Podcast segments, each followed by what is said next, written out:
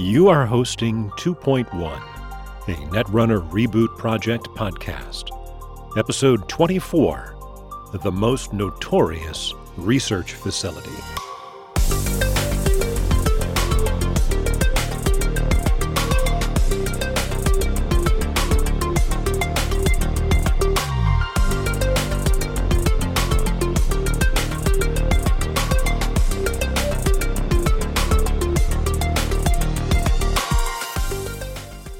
Hey, this is Remy. Actually, I guess I am hosting 2.1, but you know. The title card for this week's episode is Hokusai Grid, the Jinteki upgrade that d- does one net damage when a successful run is made. The flavor text is Despite its appearance, the Hokusai Grid is the most notorious research facility at Jinteki. I was going to say it doesn't really apply to anything in this episode, but it kind of does. It kind of does. I'm going to be talking very briefly about a, well, I'll get into a research station segment. And, uh, yeah, well, that's coming up. But first, let me hit some breaking news.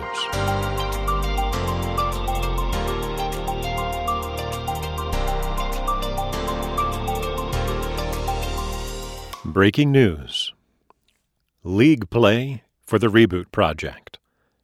There are three separate leagues, if you don't count this one, the 2.1 group, but there are three different leagues going on in the Reboot Project on a regular basis the Constructed League, the Pre Constructed League, and the LCG Style League.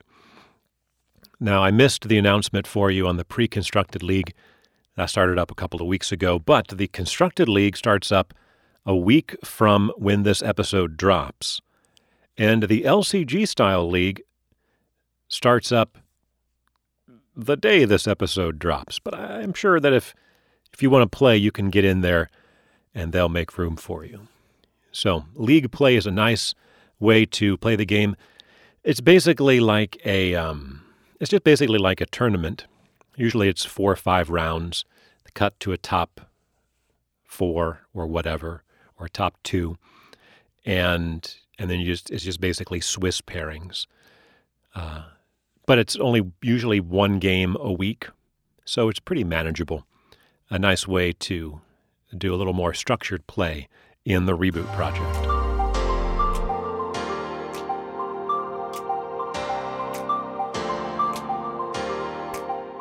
Anonymous tip. A little bit more, sort of, about criminal. This that I'm going to quote here it has a little more broad application than just the early pool that we're dealing with here. But I thought it was some interesting observations, uh, particularly for someone that's new to the game, either new completely, or maybe you're just more familiar with the null signal version of the game.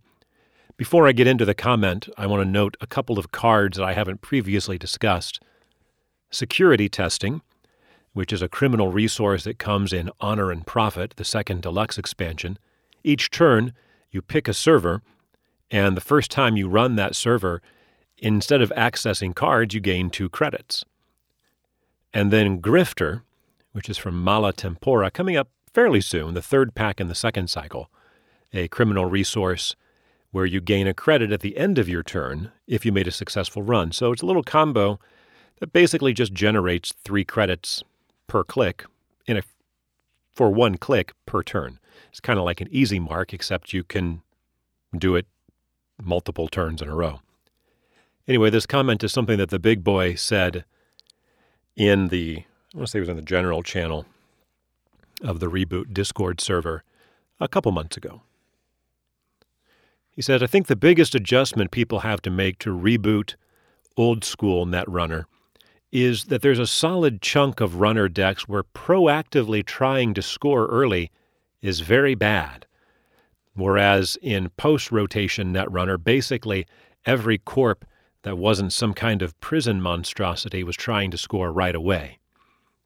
I think what he means there is not that the runner decks trying to score early are bad, but the corp decks, uh, there's a bunch of runners against whom the corp doesn't want to score early. He goes on, when you play against pre constructed criminals and you're not some single minded rush deck, you need to play defense before you really do anything, Like, as HB Glacier, shutting off security testing Grifter is a higher priority than getting your campaigns going. Of course, if you didn't draw enough ice to actually shut it off, setting up your campaign is better than doing nothing, but you're on the path to losing with that line. I think if you score an agenda and they're still triggering Grifter and other triggers every turn, you're a big underdog. And you'll probably give up points defending all this, but the upside is that unlike anarchs or shapers, they won't control the game as it goes late. They can't money up to 20 and run your remote five times. They can't destroy your ice. So the win condition cards you usually need against shapers to score, you might not need at all, since the criminal will be broke and scrambling to single access every few turns. Generally, it goes defend siphon, defend security testing, redefend siphon, establish light threat in remote while being able to duck siphon. From there, you react to where they're pressuring and put your additional ice there. And this might mean that it takes until your fifth ice to put one on the remote. So, when he says defend siphon, he means you're basically putting an ice on HQ. To defend against security testing, I think you need to ice both R&D and archives. Then to redefend siphon, you're putting another ice on HQ. Now you have four ice out. You haven't built a remote yet. It goes along with the comment that was made in last week's anonymous tip. The idea that don't open a remote server until you can actually defend it. In this case, you're not wanting to open it because in later the later pool, the corps are going to be able to score off of you. You know, not to score off of you, but to, to take money off of you. And really, even in the early pool, you've got something like Bank Job, where if you have a naked asset remote, the bank job just runs in there and gets money. So, another more more information about defending against criminals.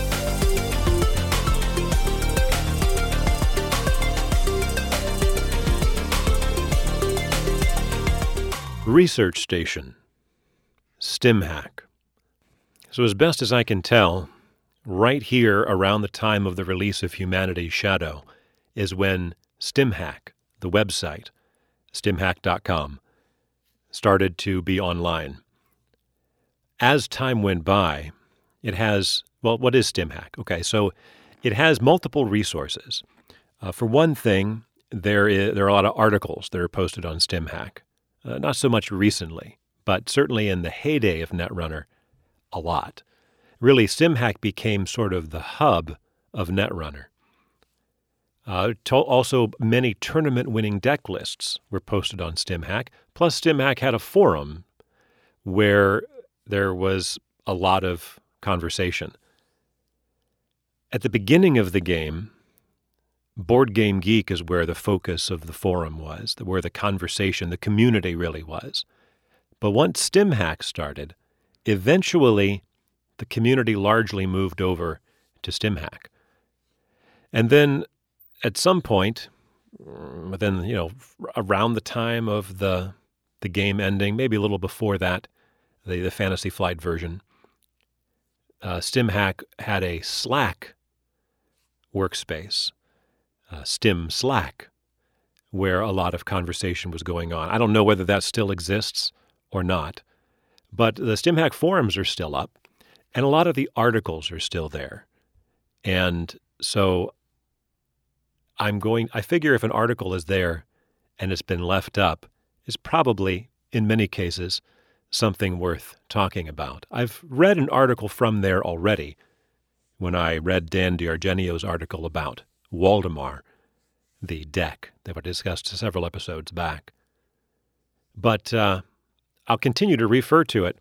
Still, it's a nice resource. In fact, there was a, a data pack review for Humanity's Shadow on there too. I just didn't have any spot where I could really fit it in. I may start to try to work in those uh, pack reviews into my own comments. We'll see.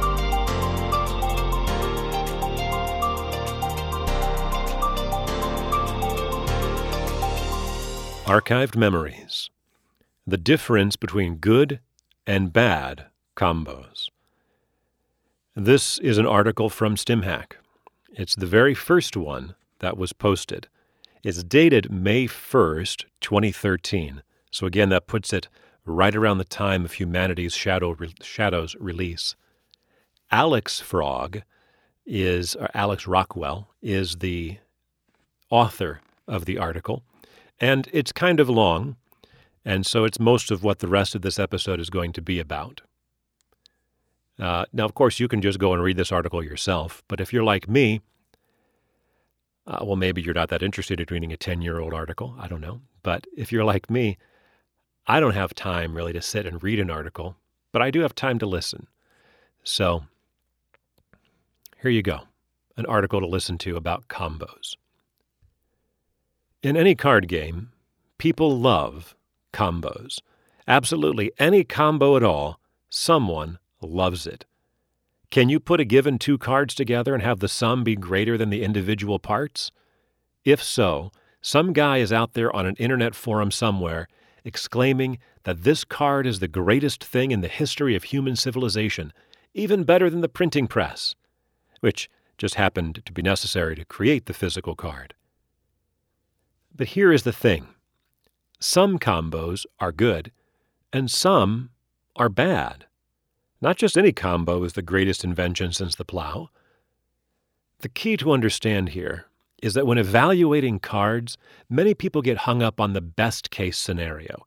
If I get both of these cards together in the right order and this situation happens, then it does something awesome. Therefore, these cards are awesome. In truth, it is far better and more realistic to evaluate a card's expected value. That is, weigh its value over all probabilities, weight the probabilities based on how likely they are, compute the averaged expected result. In a standard combo, cards A and B, if combined, provide a more powerful effect.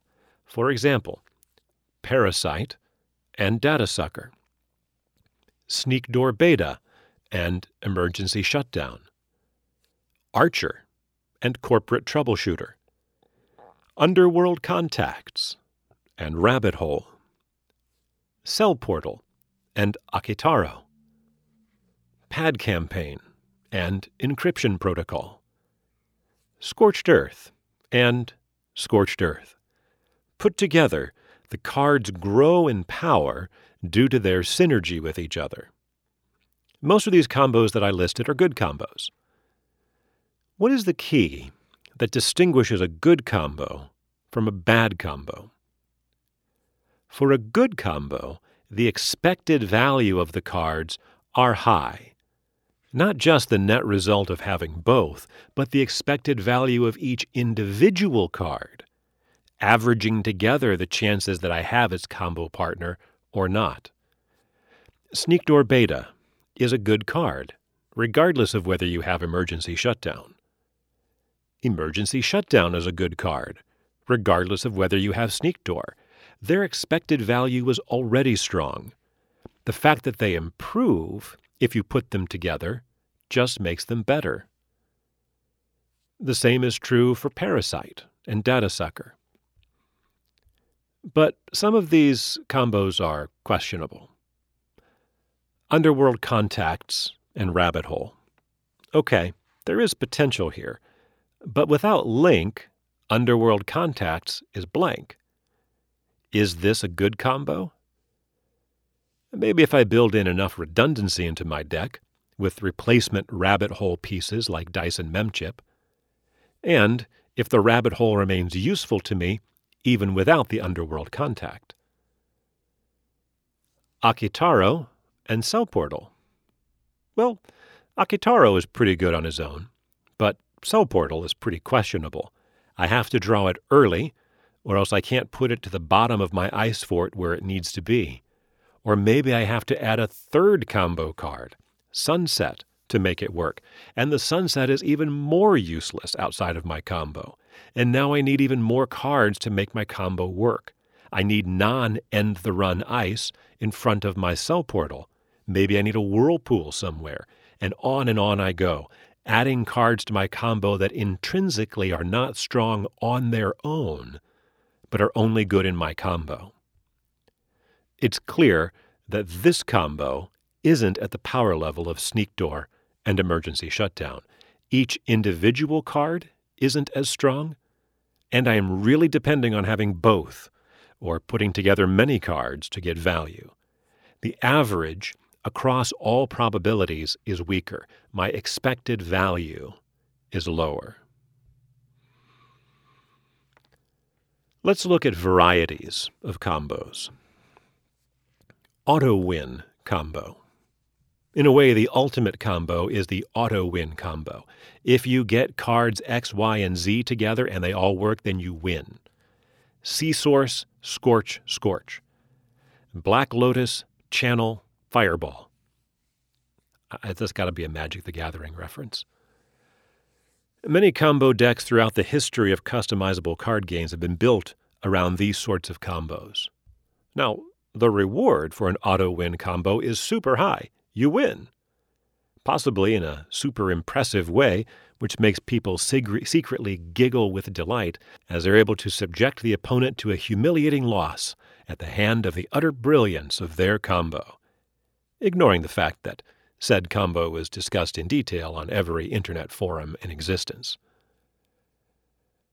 Some combos throughout CCG history have even been so involved that they require about 10 minutes of exacting calculation resource management, and accounting to generate the final result. What could be better than that? Some players think. Not only do I win, but my opponent is forced to spend 10 minutes focused on watching me mess with my cards, counting up resources and converting them into other resources, forcing him to witness the greatness of my concoction. Footnote This was especially true of any combo involving this card. And then here he has a card from Magic the Gathering called Yawgmoth's Bargain. Now, I don't know anything about magic. This card says skip your draw step, pay one life, draw a card. Alternatively, some thought the combo was the opposite of awesome because playing it all day in a tournament was so hard that you would get a headache for sure. It was a true, real life Yawgmoth's bargain. You endured physical pain in return for your power. Several factors potentially assail the value of the auto win combo. First of all, sometimes it might not win if the opponent has appropriate countermeasures. If my Cell Portal combo fails due to a Gordian Blade and six credits, it doesn't seem quite as good anymore. Scorched Earth times 2 has Plascrete to counter it. Neural Katana into snare is preventable by Deus Ex, or playing Diesel first. Now, some counters are bad, narrow cards. They are generally ignorable unless the meta becomes dominated by your combo. If your combo has these kinds of counters, you might not need to worry unless everyone starts playing the deck. But being countered by a common card like Gordian Blade and $6, well, that's worrisome. This is part of why we all hate Woodcutter. We know that all your effort is just going to get crushed by a single parasite, a commonly played card. Secondly, the auto win combo was limited by how many different cards must be assembled to complete it and how fast it can work.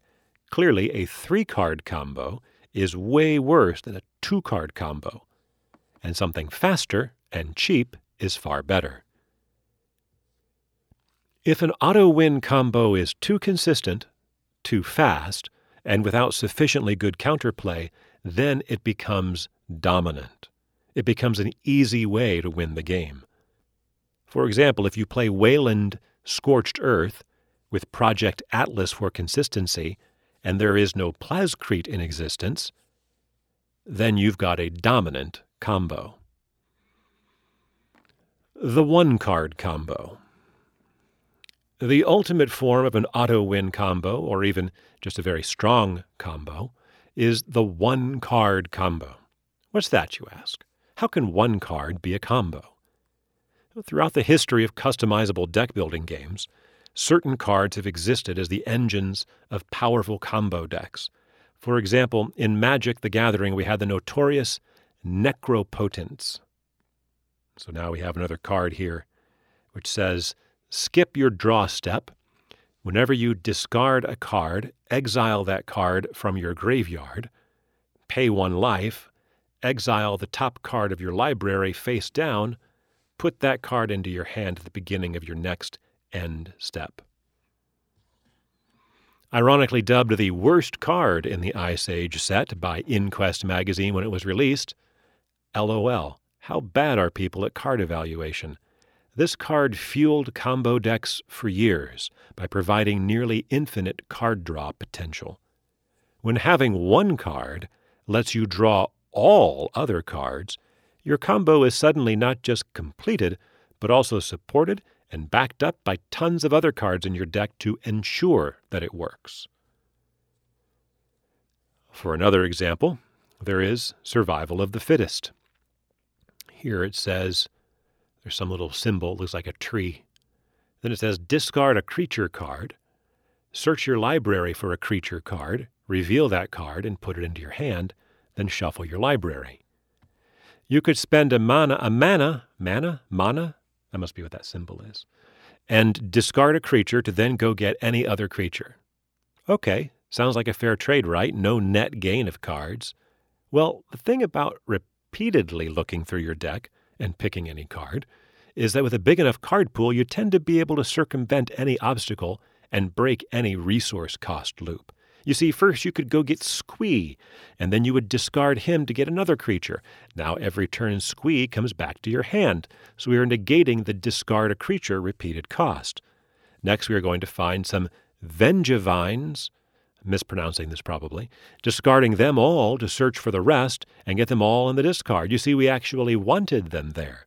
They come back out of the discard. Rather than my combo requiring me to draw survival and Squee and Vengevine to do something amazing, my combo is one card. With Survival, I automatically get every piece of my combo.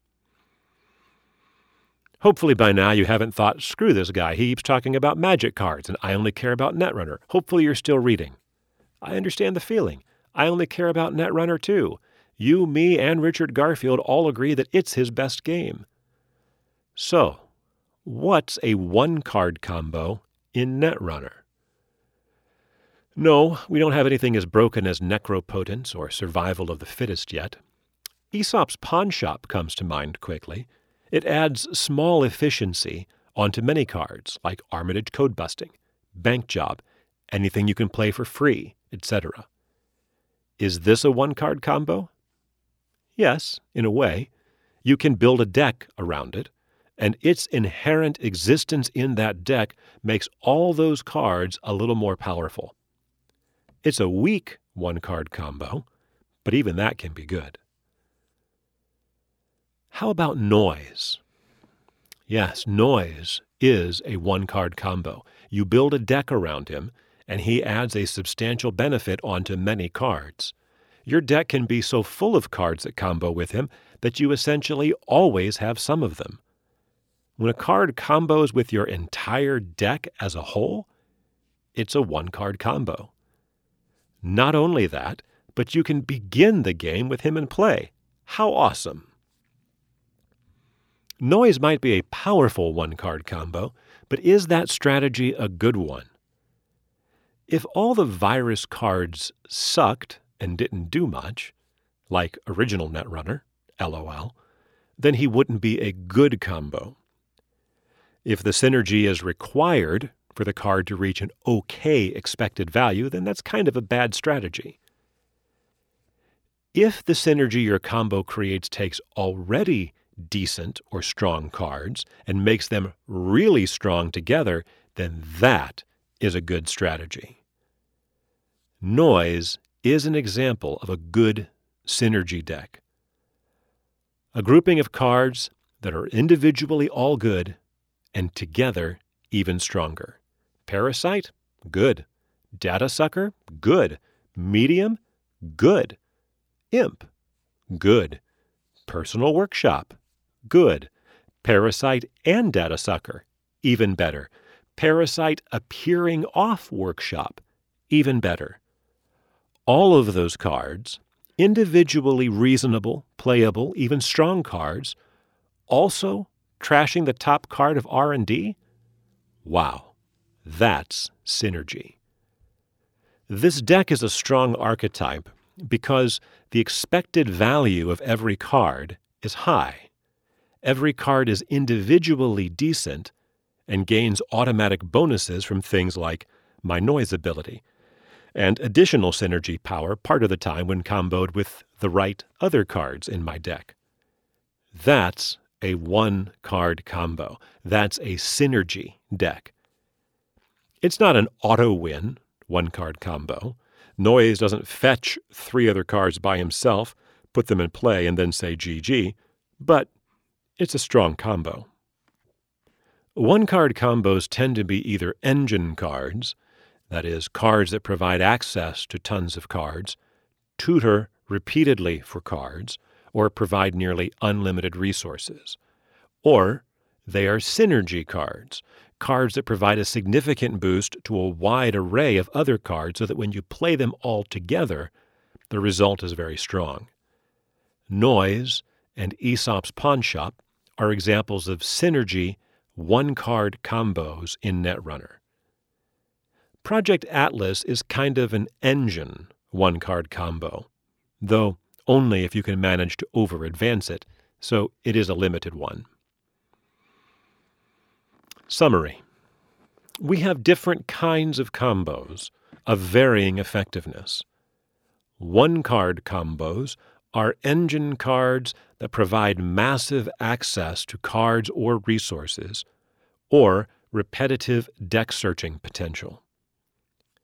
A one card synergy combo is simply a card that powers up tons of other cards, allowing the creation of a synergy deck to be built around it. A one card win combo is something that lets you tutor for or massively draw to get multiple pieces of a win combo. If these are consistent and fast, they tend to utterly dominate formats and require bannings to fix. A multi card win combo is a set of cards that, if you draw them all, can enable you to simply win the game. Possibly in some sort of mega turn, where you execute a loop repeatedly, or by executing a hard lock on your opponent, denying him the ability to do anything. The strength of a multi card win combo depends on several factors. A. How many cards are required? More cards is way, way worse. B. Do any of those cards have redundant backups that fulfill the same purpose? This makes the extra cards needed more tolerable. C. How consistently does it win if assembled? Is it 100% automatic? Or are there viable, played counter cards? Plascrete, countering Scorch. Gordian Blade, countering Whirlpool, Cell Portal, Infinite Loop. A commonly played counter card is far more detrimental than a narrow, ignored one like Deus Ex, which will only become a factor if your combo becomes popular in the metagame. D. How fast is your combo? Resource intensive to pull off. Cheap cards are obviously better since you need to assemble your combo and win before your opponent wins. A standard combo is two or more cards that, if used together, generate a more powerful effect than they normally do.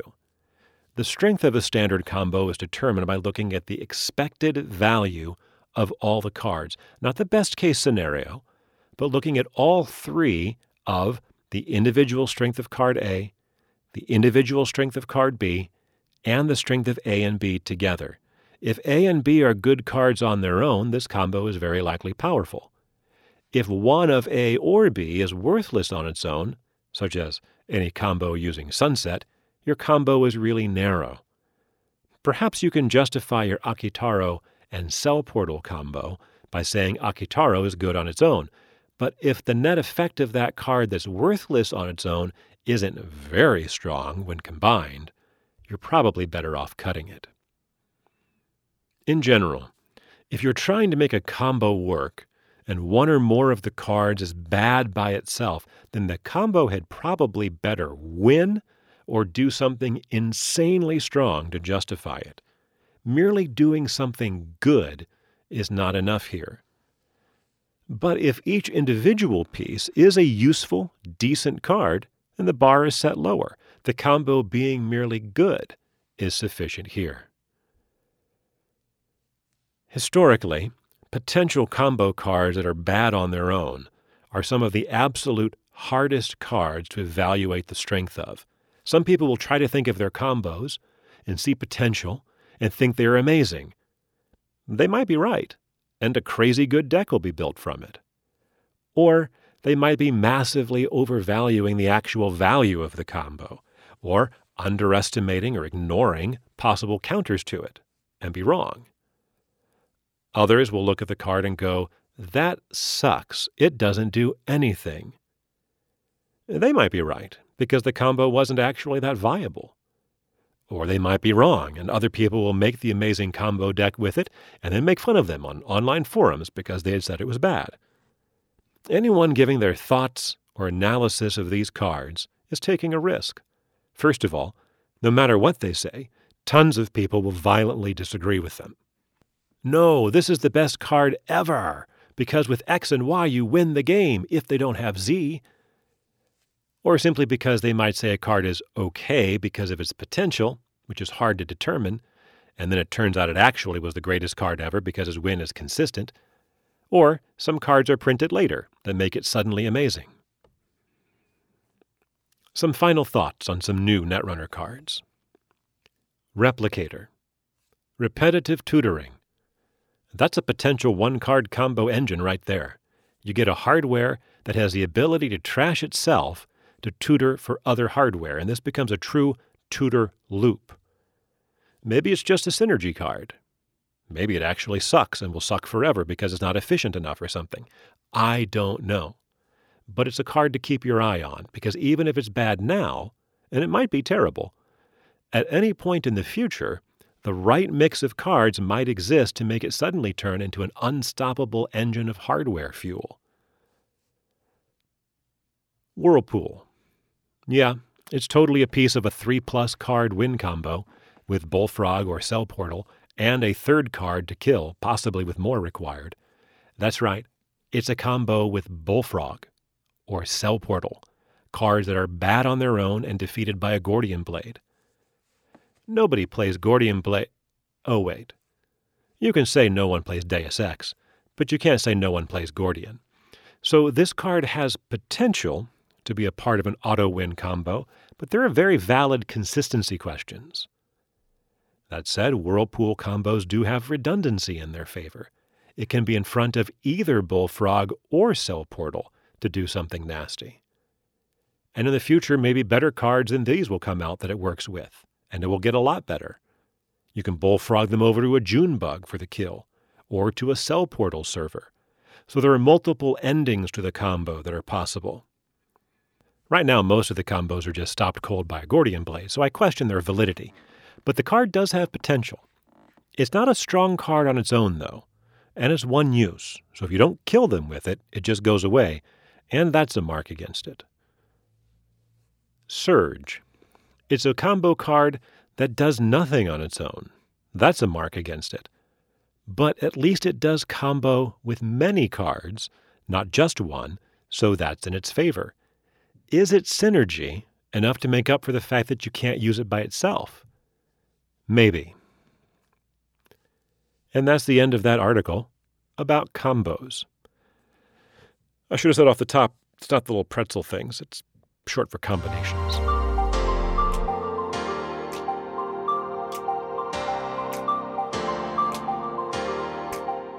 The Maker's Eye.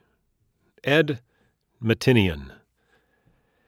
Here is another artist I'd like to highlight. I'll provide links in the show notes to his website, to his DeviantArt page, and also to RetekiDB for all of the cards of his that are in the reboot card pool, of which there are 53.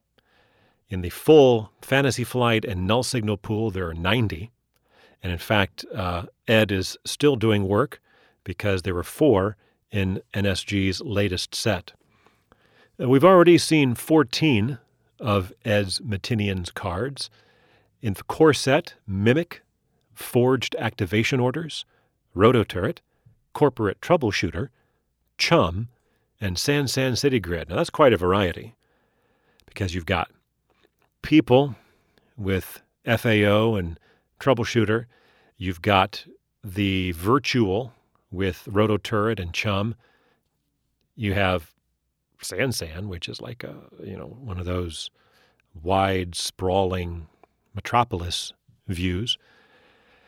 In the Genesis cycle so far, we've seen restructured data pool, TMI, VAMP, Nerve Agent, Edge of World, Force of Nature, Pheromones, and Salvage.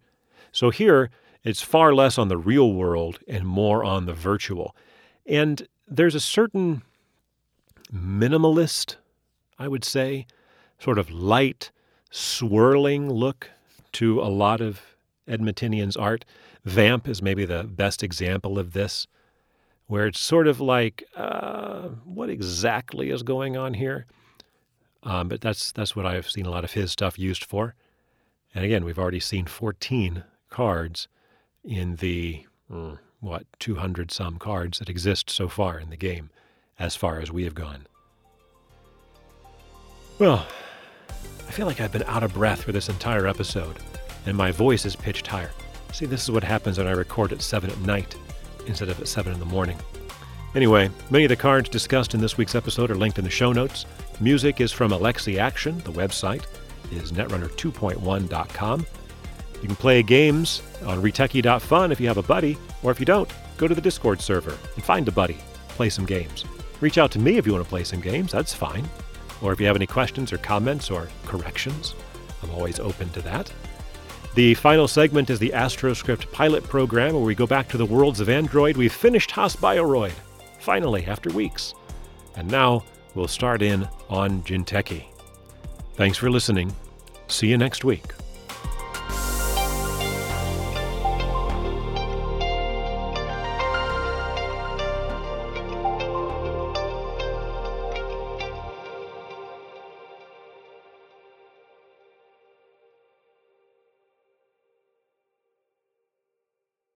Jinteki. Jinteki has undergone more change in the last 20 years than in the last 200. Leading the venerable Japanese company's transformation are Chairman Satoshi Hiro, an irreverent and revolutionary executive, and the introduction of vat grown biological androids known as clones.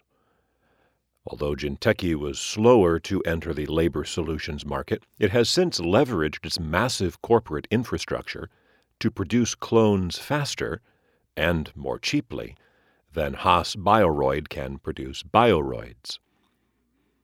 Many saw Jinteki's pivot as sudden and dramatic, but the megacorp's recent successes are undeniable. With roots stretching back to the 19th century, the companies that would later become Jinteki began in pharmacy. After capitalizing on the biomedical revolution of the 20th and 21st centuries, the Corp became known for its organ replacement and enhancement technologies, especially muscle augmentation. Jinteki represented the pinnacle of Japanese business practices and engineering and it remained fiercely dedicated to the guiding principles of collaboration, excellence, and hard work. Ultimately, the combination of internal research and acquired technologies enabled Jinteki to innovate the world's first economically viable clones, a labor force that could directly compete with Haas Bioroid's products. Because its techniques remain proprietary, Jinteki has cornered the market on human clones. None of their competitors have been able to independently develop the technology needed for the stable vat growing of clones. And Jinteki's patents won't be expiring anytime soon. Jinteki is slow to license out their patents to competitors, but quick to litigate. Some companies have chosen to simply sell their discoveries wholesale. Jinteki's success has enabled it to acquire the vast majority of the world's expertise and patents on genetic engineering, which it has put to use in various fields. Since the ascension of Chairman Satoshi Hiro, Jinteki has undergone a massive corporate restructuring.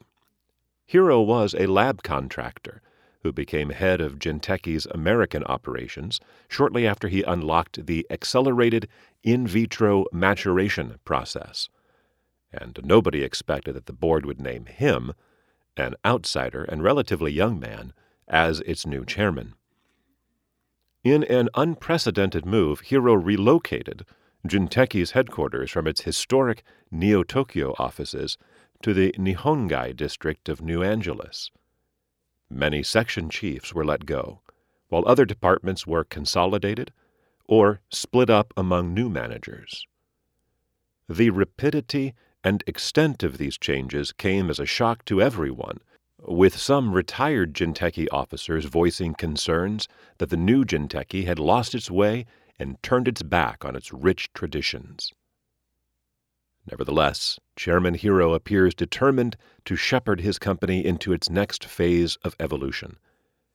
This reorganization is likely still in progress, further demonstrating Jinteki's status as a dynamic company. With several new key acquisitions and inventions, Jinteki stands poised to shape the labor market for years to come. Accelerating development. Growing a complex living being from a single cell to a mature adult takes time, patience, and expertise. Growing a mature adult